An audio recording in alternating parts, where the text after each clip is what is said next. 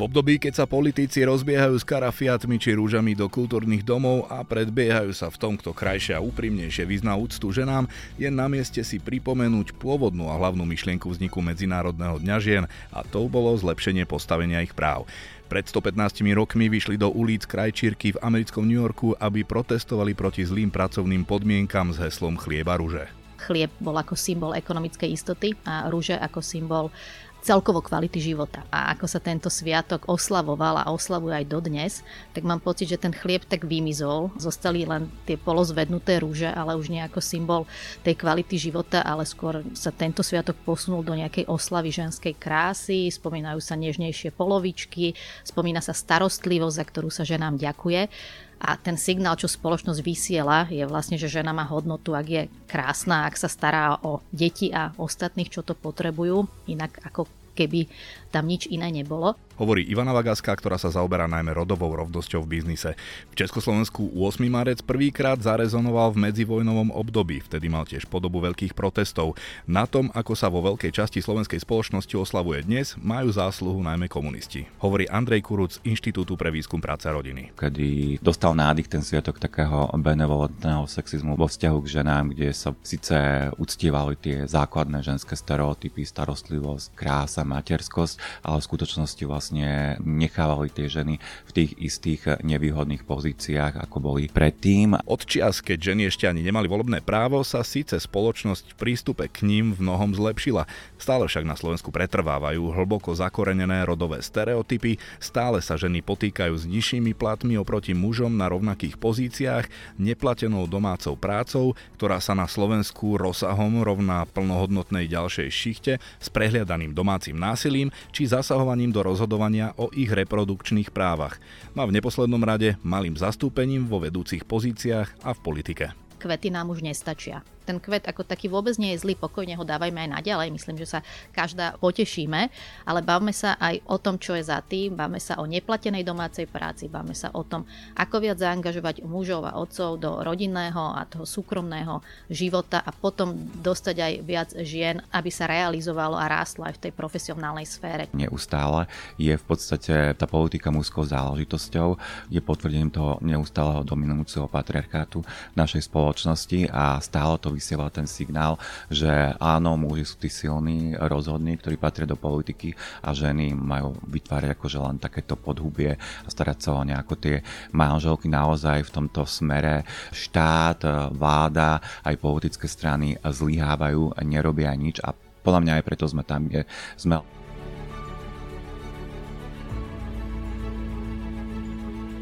Počúvate podcast Denníka Pravda, sprevádzať vás ním bude Zolorác.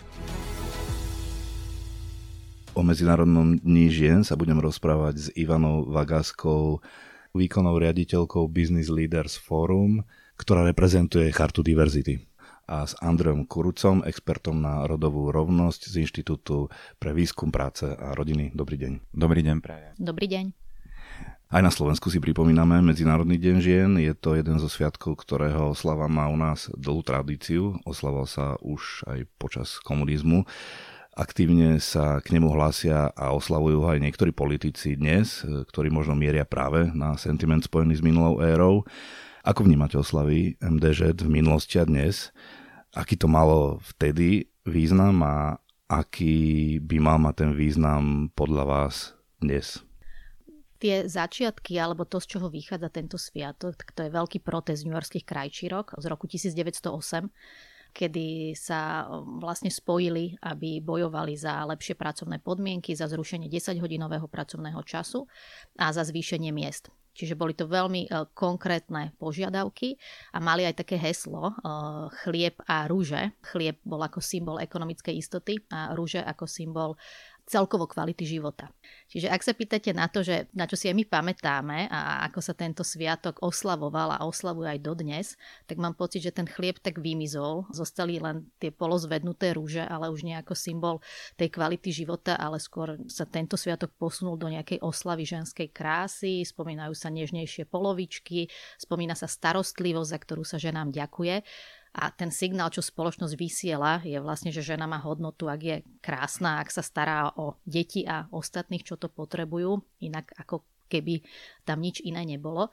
A to je to smutné. Čiže to, ako ja ten sviatok vnímam, ako si ho aj ja pamätám, ja som narodená v prvej polovici 80 rokov, čiže pamätám si presne ešte aj, aj, aj ten socialistický nádyk, aj to, čo robia naši politici a je to naozaj posunuté niekam inam, ako by to malo byť a čo žiadali tie Yorkské krajčírky. Ale v poslednej dobe teda vnímam aj e, posun. Možno je to spôsobené aj e, mojou profesiou. V rámci Charty diverzity teda spolupracujeme so zamestnávateľmi a sledujem aj rôzne iniciatívy, nielen zamestnávateľov, ale aj rôznych organizácií, inštitúcií, ktoré naozaj už tento sviatok oslavujú takým spôsobom, ako by sa mal. Že sa otvárajú citlivé, bolestivé témy, hovorí sa o nerovnostiach, ktoré tu stále sú, hovorí sa o tom, že e, ženy ťahajú za kračí koniec a čo by sa s tým dalo robiť. Takže vraciame sa naspäť k tej podstate a to je dobre. Presne, ja súhlasím, každý si myslíme, hej, že je to sviatok, ktorý vznikol za komunizmu, ale v skutočnosti presne išlo o boj za ženské práva, aj za volebné právo a tento deň vyhlásila Organizácia spojených národov, hej, ten 8. marec ako Medzinárodný deň žien.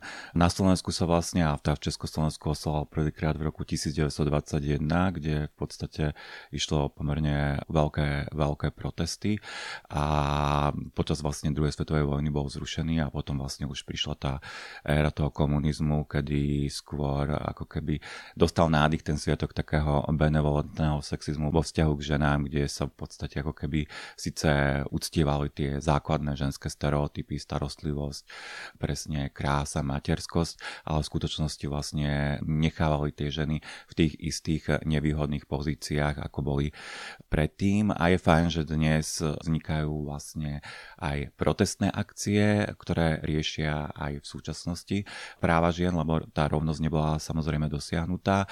Viem, že aj dneska budú rôzne pochody queer feministického hnutia a rôznych žensko- ženskoprávnych organizácií. Hovorili ste, že tá rovnosť nebola dosiahnutá. My symbolicky oslavujeme ženy a, a najmä tie v našom najbližšom okolí, partnerkám, matkám, kolegyňam, zdávame úctu, zvyčajne kvetmi a inou pozornosťou ale naznačujete teda, že si nevážime ženy v spoločnosti aj v skutočnosti? Aké majú postavenia? Tak e, nie je to o vážení a nevážení, určite v nejakom osobnom živote si mnohí vážime, hej, čo robia ženy pre nás, naše blízke, ale možno, že tá spoločnosť, ale ani nie spoločnosť, ale väčšinou ten štát alebo politika nerobí dostatok preto, aby vyrovnali rozdiely medzi mužmi a ženami, či už je to teda mzdách, zárobkoch, či už je to v oblasti neplatenej práce, ktorú vykonávajú ženy v oveľačej miere, alebo v oblasti za zastúpenia v rozhodovacích vyšších funkciách keď sa pozrieme na ženy v politike, ich veľmi málo, ale aj je pomerne málo e, žien vo vysoko postavených manažerských funkciách, čiže zároveň sú stále pomerne v rozsajalej miere ženy obeťami rodovo podmieneného násilia a násilia na ženách. Čiže je tu ešte veľa práce, ktorú treba urobiť. Ešte by som možno spomenul neustály boj za reprodukčné práva ja by som možno ešte doplnila výsledok Eurobarometra spred pár rokov, ktorý bol robený medzi obyvateľmi a obyvateľkami Slovenska ako reprezentatívny prieskum, kde až 73% respondentov a respondentiek uviedlo, že prvoradou úlohou ženy je postarať sa o domácnosť, o rodinu, o deti. Takže keď sa bavíme o tom, že za čo si vážime ženy, tak sú to presne tie také atribúty ako starostlivosť, krása a, a to, čo sme vlastne už spomínali ale ten druhý pohľad je, čo vlastne ženy chcú a čo aj potrebuje spoločnosť ako taká. A ja si spomínam aj na veľmi vydarenú kampaň jednej banky práve k MDŽ, e, kde mali slogan Kvety nám už nestačia. A myslím, že tam je krásne vyjadrená tá podstata, že ten kvet ako taký vôbec nie je zlý, pokojne ho dávajme aj naďalej. Myslím, že sa každá potešíme, ale bavme sa aj o tom, čo je za tým, bavme sa o neplatenej domácej práci, bavme sa o tom, ako viac zaangažovať mužov a otcov do rodinného a toho súkromného života a potom dostať aj viac žien, aby sa realizovalo a rástlo aj v tej profesionálnej sfére, čo je v končnom dôsledku v prospech úplne všetkých. Jednak to firmám, spoločnostiam prináša väčšie zisky a jednak to vytvára aj lepšie stabilnejšie partnerstva. Áno, o tých predsudkoch. My sa charakterizujeme, naša spoločnosť ako konzervatívna a práve v takých spoločnostiach sa darí týmto zakoreneným predsudkom. Mení sa to možno trošku, patrí to k tej emancipácii aj medzi partnermi doma, aby sa napríklad podielali rovnomernejšie na chode, na starostlivosti chod domácnosti? Myslím si, že sa to mení. Môžem to povedať z takého svojho empirického pozorovania, že vidím tam naozaj taký generačný rozdiel. Už ľudia 30 mladí ľudia, už oveľa menej vlastne sa tam diskutuje v tej domácnosti, že, že mal by muž pomáhať, tam to možno ani nie je takto, takto zarámcované. Jednoducho podielajú sa rovnakým dielom. Zatiaľ, čo ešte v tej generácii 40 plus, nebude teda vyššie, tam je to naozaj viac takým tým spôsobom delané, že žena jednoducho príde domov a čakajú tá druhá šichta.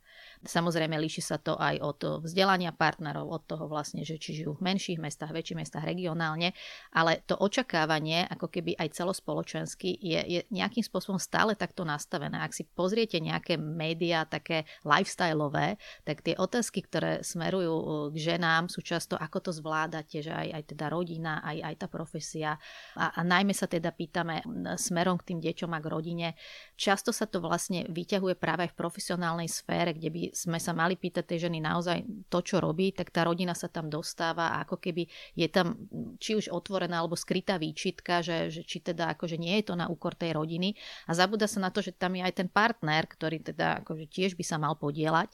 No a stačí si potom prečítať nejaké hejty vlastne aj na sociálnych sieťach, kde často práve ženy vlastne si udierajú do iných žien a kritizujú ich za to, že nezostali pri tom sporáku a verejne sa angažujú alebo si rozvíjajú kariéru.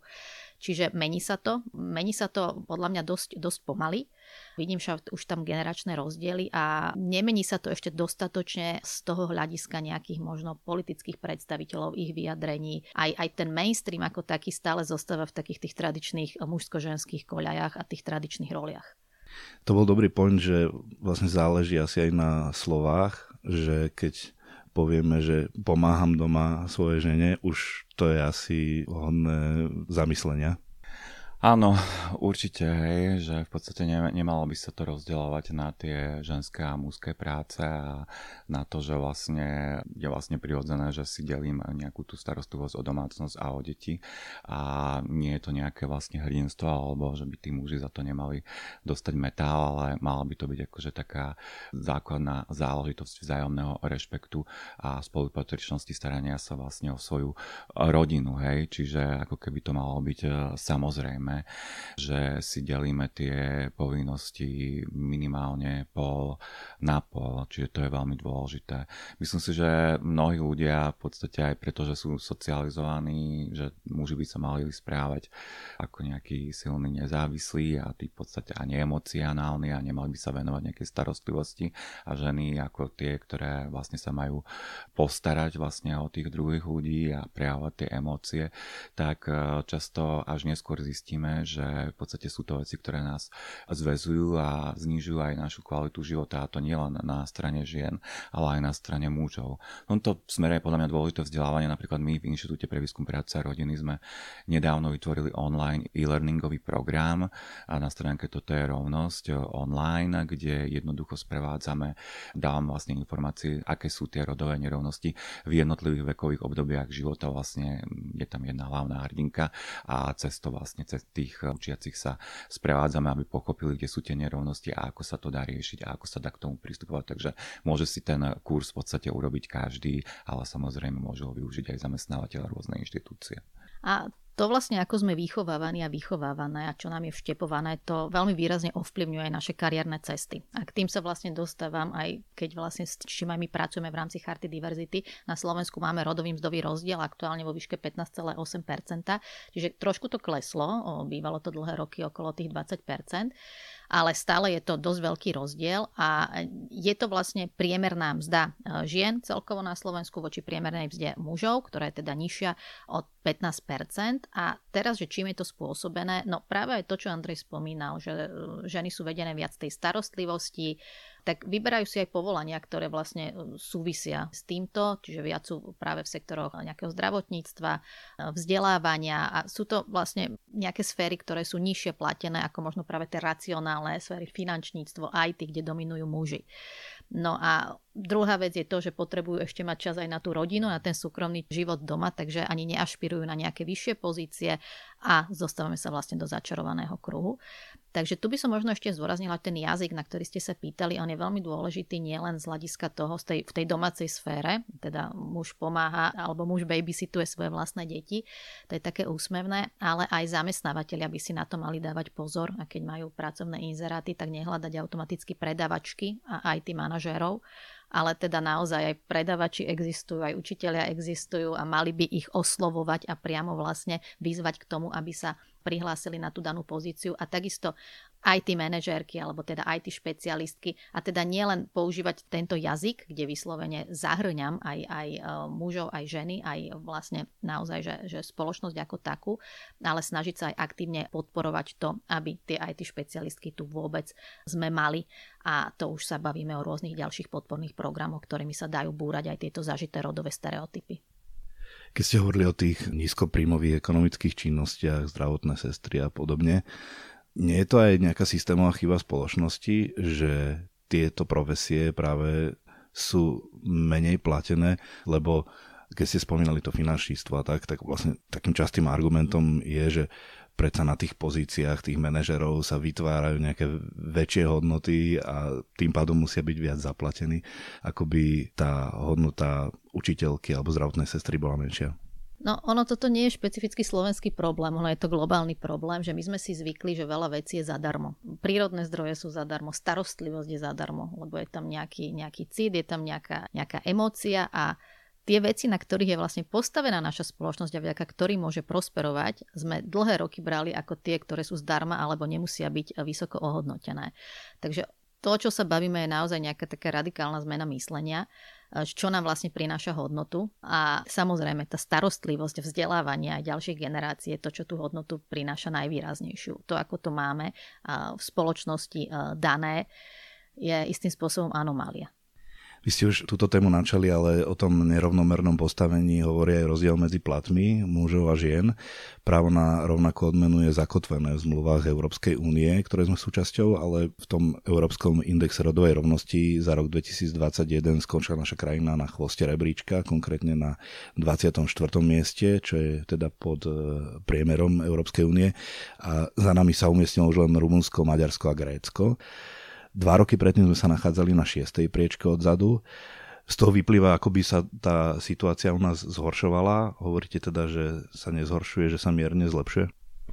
Môžeme vlastne nad tým dúmať, prečo to tak je, že či sa tá situácia v ostatných krajinách zlepšila a my výrazne stagnujeme, čo si myslím, že naozaj stagnujeme tam, kde čo nás dáva hlavne dole v tomto indexe je teda naozaj to nízke zastúpenie žien v rozhodovacích a manažerských pozíciách a teda v tých politických funkciách a potom strašne veľký podiel žien, ktoré vykonávajú tú neplatenú prácu domácnosti v porovnaní s mužmi. Naozaj tie čísla sú veľké, týždenne vlastne sa venujú tejto práci až okolo 40 hodín, hej, čo je vlastne ako keby ďalšia šichta, hej, po tej platenej práci. A je to oveľa viac ako u, u tých mužov, čiže tým pádom tieto veci ako keby znižujú naše postavenie. A zároveň to, že sa musia venovať toľko tej neplatenej práci, tak tým pádom jednoducho si vyberajú presne tie zamestnania, ktoré sú nižšie platené, tie ženy, ktoré umožňujú väčšiu flexibilitu, ktoré jednoducho ich ochudobňujú hej, o tú mzdu a o nejaké ďalšie hej, kariérny rozvoj alebo pracovné zručnosti. Čiže čo by vlastne sa malo urobiť je, že nejakým spôsobom vytvoriť aj zo strany zamestnávateľov prostredie na zosúľaďovanie pracovného a rodinného života, či už prostredníctvom vytvorenia nejakých podnikových škôlok alebo príspevkom na to, aby si mohli zabezpečiť tí rodičia starostlivosť o deti samozrejme, takisto podporovaním mužov, pracovníkov, aby aj oni chodili vlastne na materskú dovolenku a rodičovskú dovolenku, keďže muži v súčasnosti na Slovensku môžu tiež chodiť aj na materskú dovolenku, ale je to dobrovoľné, napriek tomu, že v mnohých krajinách vlastne ako keby tak nútia, aby sa tí muži zo zákona museli zapojiť do tej rodičovskej dovolenky, lebo inak im časť prepadne, ale u nás je to viac menej dobrovoľné. Potom vlastne samozrejme tí zamestnávateľa by mali brať ohľad na transparentnosť v odmeňovaní. Mnohé tie firmy už majú aj také mzdové kalkulačky, v ktorých si zamestnanci a zamestnanky môžu zistiť, koľko zarábajú, koľko by mohli zarábať teda na tej konkrétnej pracovnej pozícii, aký je tam rozdiel, môžu vlastne to nejakým spôsobom zamestnávateľom hlásiť, aby, aby to riešili. Samozrejme, týka sa to aj vzdelávania, či už na základných, stredných školách, ale aj vysokých školách, aby nejakým spôsobom tie dievčatá boli podporované v tom, aby si vyberali aj kariéry, ktoré nesúvisia len s tými nízkoplatenými oblastiami, ale aj kariéry, ktoré súvisia napríklad oblasťou technológií, IT, matematiky, lebo v podstate majú na to veľmi dobré zručnosti a naozaj tie výskumy hovoria, že ten rozdiel medzi dievčatami a chlapcami do 10 rokov nie je vôbec žiadny, ale potom sa zväčšuje práve vplyvom rodových stereotypov, že tie dievčatá nejakým spôsobom sú upozadené v týchto veciach a sú viac tlačené vlastne do tých klasických ženských povolaní ako učiteľky, zdravotné sestry a tak ďalej. Majú zamestnávateľia motiváciu vyrovnávať tie rozdiely napríklad aj v platoch medzi mužmi a ženami? Uh, akú majú zamestnávateľia motiváciu? No takú, že sú naozaj desiatky štatistik, ktoré ukazujú, že keď sú ženy jednak teda v pracovnom kolektíve, ale najmä na tých vedúcich pozíciách a v manažmente, tak tá firma, organizácia dosahuje lepšie ekonomické výsledky. Uh, jednoducho naozaj, naozaj treba, aby tam bola minimálne tretina žien a preto sa o to aj mnohé firmy snažia a dávajú si to ako, ako v podstate nejaký cieľ, že dosiahnuť minimálne tretinové zastúpenie žien. Ale je to naozaj komplexná vec, že ako vlastne vôbec podporiť a bojovať proti týmto platovým rozdielom, lebo to, keď sme spomínali ten rodový mzdový rozdiel, tak to je priemerná mzda, ktorá nehovorí o rovnakej mzde za rovnakú prácu. To je tzv. equal pay versus gender, gender pay. Takže ja vysvetlím to equal pay a to je vlastne aj dané zo zákona. Jednoducho ľudia majú bez ohľadu na svoje pohľavie rod dostávať rovnakú mzdu za porovnateľnú prácu ono stále sa mm, nájdu prípady, eh, že to tak nie je, ale to, čo robia osvietení zamestnávateľia, je to možno taký prvý krok a taká celkom podľa mňa jednoduchá vec, ktorá sa dá spraviť, je, že si v nejakej časovej, časovej periodicite porovnajú, dajú si vlastne platy mužov a žien, ktoré sú na rovnakých pozíciách a pozrú sa, či sú rovnako ohodnotení. Lebo veľmi často sa stáva, že je treba žena manažérka, ale bola 3 roky na materskej a má jednoducho oveľa nižší plat ako ten jej mužský kolega, ktorý má porovnateľný tým, porovnateľnú agendu. A firmy vlastne dorovnajú ten plat. Čiže takéto tie interné audity platové sú veľmi dôležité na to, aby sa tie nerovnosti vyrovnali, keď sa bavíme o rovnakej mzde za rovnakú prácu. Ale potom je tu vlastne to, že sú ženy najmä na tých nižších pozíciách, chýbajú treba na tých rozhodovacích pozíciách, tak opäť čo sa zamestnávateľia snažia robiť, snažia sa ich motivovať rôznymi líderskými programami, motivačnými programami, coachingom, aby vlastne ašpirovali na tie pozície.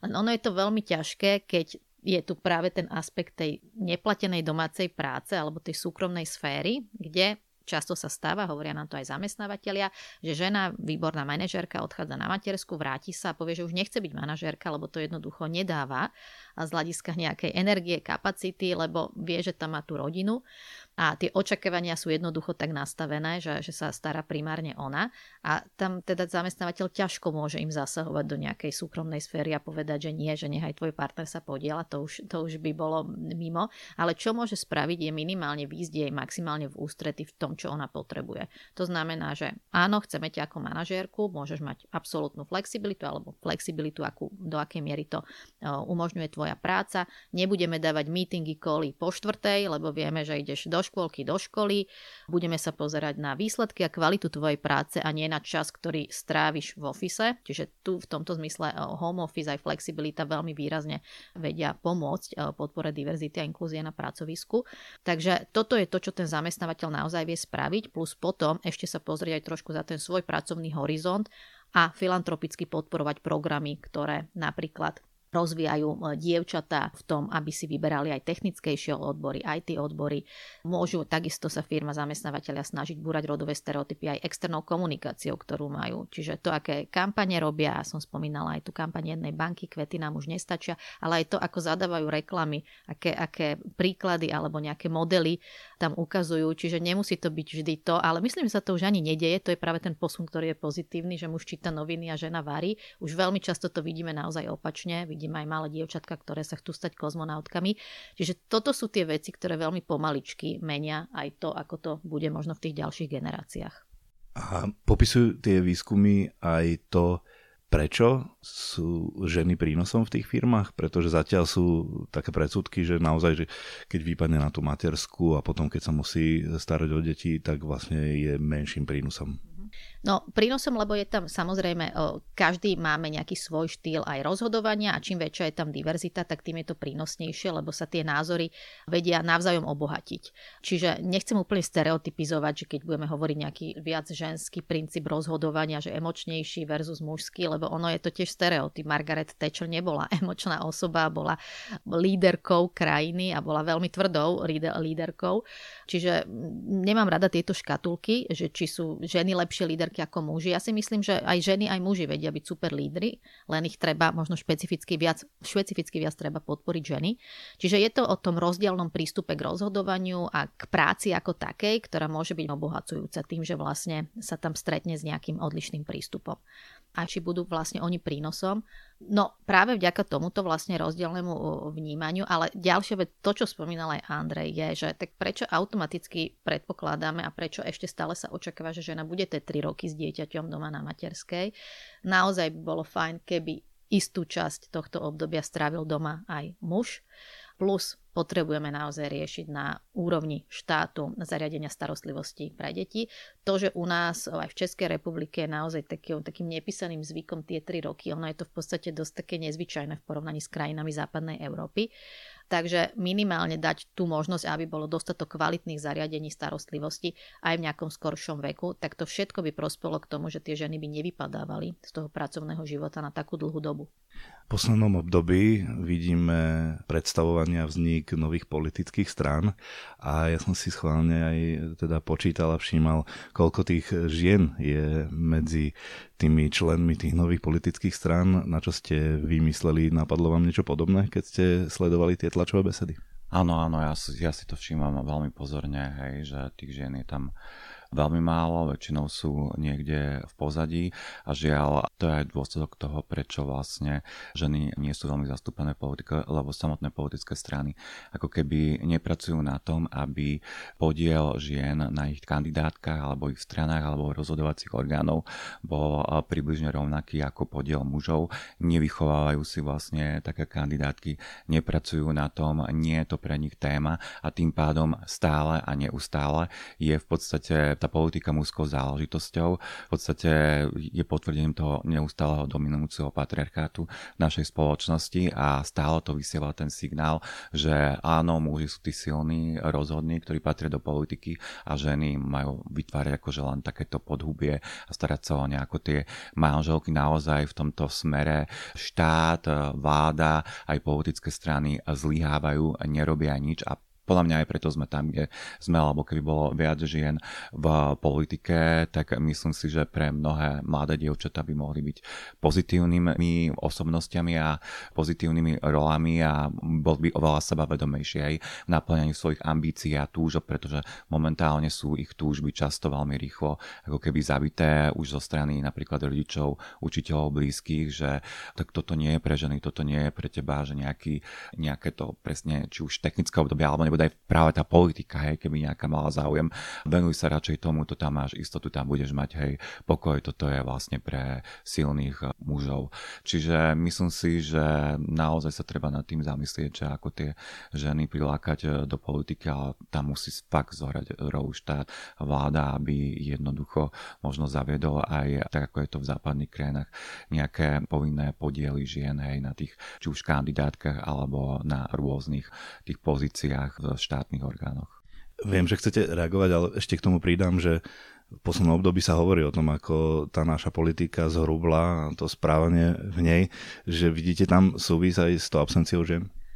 Presne, presne tak. Ženy to schytávajú vo verejnom priestore alebo v, v tom vysokom biznise v oveľa väčšej miere ako muži. Ja sa vrátim k tomu eurobarometru, kde 73% Slovakova Sloveniek hovorí, že primárna úloha ženy je starostlivosť o deti a rodinu. Čiže to nastavenie je takéto a jednoducho neodpustíme to tým ženám, ktoré sa dostanú treba aj do politiky, tým pár, ktoré tam sú, tak tie to musia ešte, keď sa bavíme teda, že sú tam tí silní muži, tak tie ženy musia byť ešte o mnoho silnejšie, lebo musia toho zniesť z hľadiska hejtu, urážok, vyhrážania o mnoho viac ako muži a to sa netýka len političiek, ale aj novináriek, iných verejne činných osôb a keď je to v prípade biznisu, v prípade firiem, tak e, presne sú tam také tie frázy, že kariéristka, krkavčia matka, ako to stíha. Čiže ono je to veľmi nepríjemné pre každú, ktorá sa e, snaží naozaj aj realizovať a vytvára to obrovský tlak. Vytvára to obrovský tlak a skutočne potom odrádza to. Odrádza to od toho, aby sme mali viac žien. A toto je vec, ktorá je pre mňa možno taká najviac desivá, čo by som si tak najviac priala do budúcna k MDŽ, že aby tých hejtov a najmä zo strany žien voči iným ženám ubudlo aby sa s týmto v podstate nejakým spôsobom pracovalo pretože to je to, že si vlastne sami sebe podkopávame nohy. No, a to je, to je vlastne to smutné s rodovou nerovnosťou a úctou k ženám v našej spoločnosti súvisí aj náš prístup k domácemu násiliu, jeho výskyt, odhalovanie a trestanie. Ako si Slovensko stojí v tejto oblasti? Aký je tam trend? Tak eh, ten trend samozrejme nie je dobrý, pretože v podstate v súčasnosti každá tretia alebo štvrtá žena zažíva nejaký druh násilia, či už sexuálneho alebo fyzického. Každá štvrtá žena zažíva násilie zo strany intimného partnera, čiže čo sa týka štatistík, nie sme na tom veľmi dobre. Samozrejme, pôsobí tu veľa veľmi dôležitých mimovládnych organizácií, ktoré poskytujú služby veľmi adekvátne a dôležité ženám, ktoré zažívajú násilie, ale tie nástroje zo strany orgánov činných v trestnom konaní stále nie sú dostatočné. Bolo to už samozrejme ten prístup eh, spoločnosti alebo teda vlády a vôbec eh, politikov a parlamentu vidno aj z toho, že neboli schopní prijať dohovor o rodovo podmenenom násilí a boji proti násiliu vo vzťahu k ženám, ktorý v podstate zavádza veľmi dôležité opatrenia a komplexný prístup eh, k riešeniu tejto problematiky.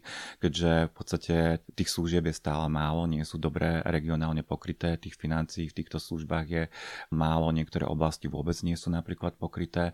Ženy, ktoré zažili sexuálne násilie alebo znásilnenie, naozaj majú veľmi chabú starostlivosť u nás, ako vôbec. Čiže stále je to ešte dosť vlastne téma, ktorá, ktorá je na pokraji, aj keď v posledných rokoch sa o tom veľa hovorilo, ale zo strany štátu vidno, že tam treba ešte veľmi veľa ako keby zamakať a viac o tom hovoriť, vytvárať viac podporných sietí pre tie ženy, ktoré takéto niečo zažívajú, aby policia jednoducho reagovala akčnejšie, aby verila ženám, lebo často vlastne tie ženy spochybňujú. To vychádzalo aj z prieskumov mojich kolegyň medzi policajnými vyšetrovateľmi, vyšetrovateľkami, že stále ako keby vnímajú tie ženy, že môžu klamať alebo že klamú, hej, a stále sa tam odvolávajú na slovo proti slovu, pritom tá základná vec je ako keby veriť tej obeti, hej, na ktorej sa páchalo násilie. Samozrejme potom treba tam robiť nejaké kroky, ale v tom prvom momente treba pomôcť tej obeti. Áno, to som sa chcel aj spýtať, že polemiku na tej odbornej úrovni medzi právnikmi nedávno zbudila novela trestného zákona, časť týkajúca sa dokazovania znásilnenia. Na súde musí byť obžaloba na súde musí obžaloba dokázať použitie násilia alebo zneužitie bezbrannosti obete, napríklad v opitosti. Exministerka spravodlivosti Maria Koliková chcela do právnej úpravy zaviesť aj tzv. neudelenie súhlasu, čiže by sa už prihľadalo aj na to, čo sa žiaľ mnohým znásilneným deje, že pri samotnom útoku nie sú schopné sa brániť, často ani pohnúť. Je to odborníkmi preukázaný obranný mechanizmus ľudského tela, ktorému hovoria zamrznutie.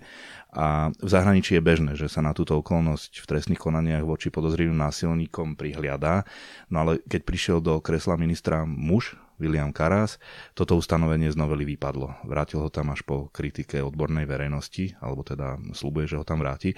Nie je to príznačné, keď po žene, ktorá viedla rezort, príde muž a hneď sa to nastavenie zákona zmení v neprospech žien? Tak či je to príznačné, je to dosť možné, že je to príznačné, lebo samozrejme muži majú pocit, že tento zákon alebo v podstate táto záležitosť ohľadne súhlasu je namierená predovšetkým eh, proti ním a obávajú sa, hej, že to bude ako keby vo vzťahu k ním zneužité, ale opäť ako keby tu ide o zastávanie stránky tých predátorov alebo obyčajne tých, ktorí sú podozrení alebo páchateľov a nie zastane sa tých eh, žien, ktoré vlastne takéto niečo zažili. Myslím si, že súhlas alebo ten konsent je už naozaj súčasťou zákona zákonov mnohých západných krajín.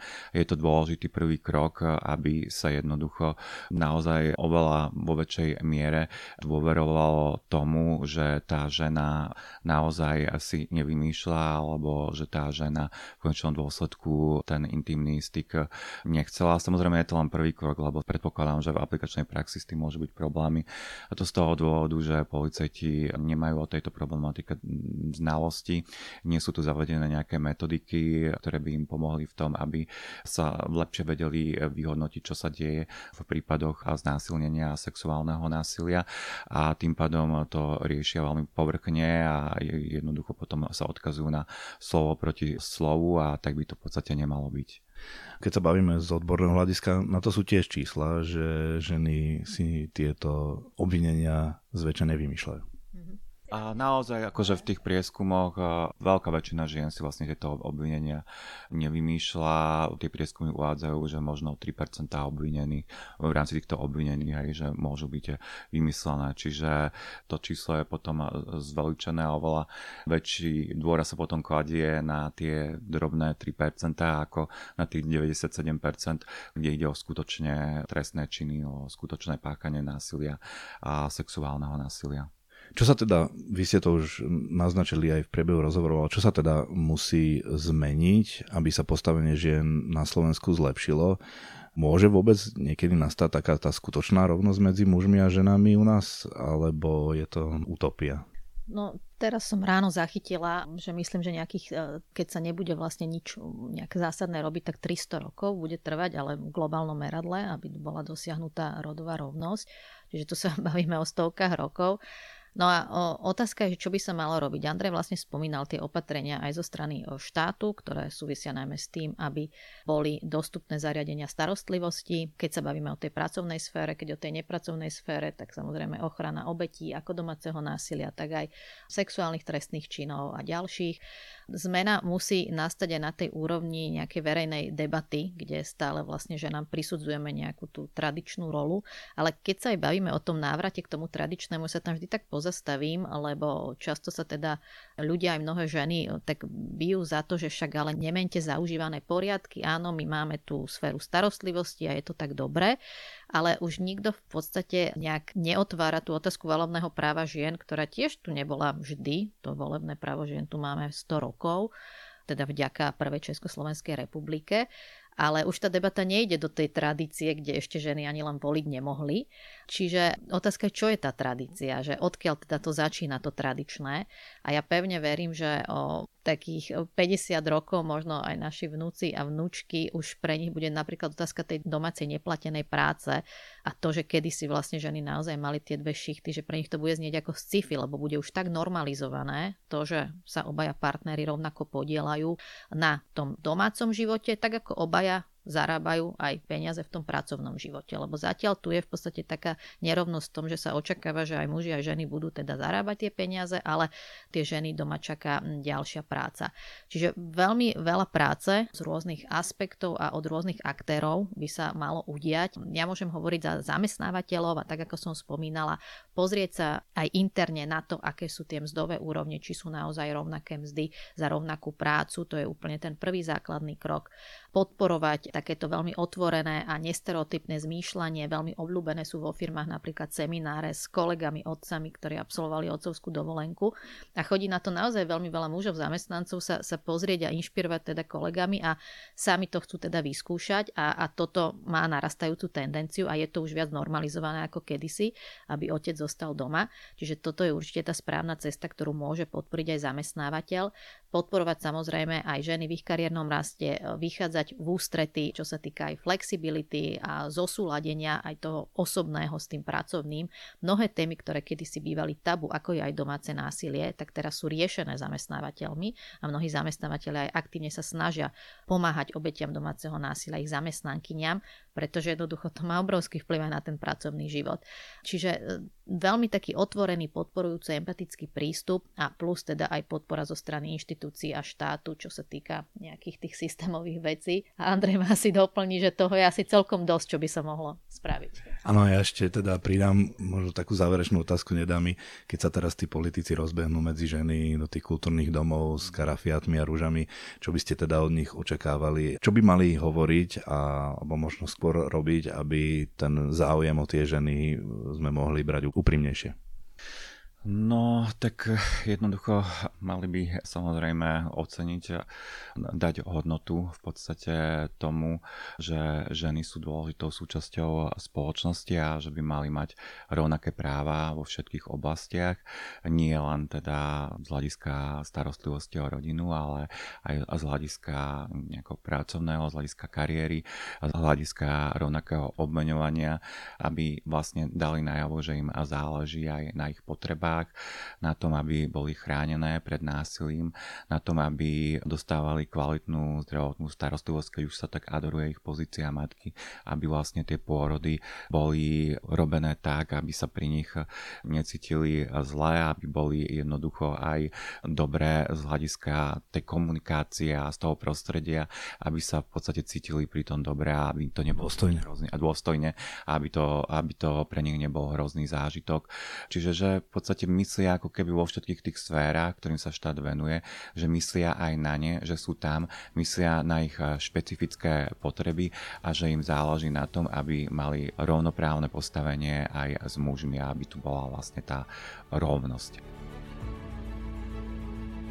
Sme v závere. Počúvali ste podcast Denníka Pravda, ktorý pre vás pripravil Zolorác.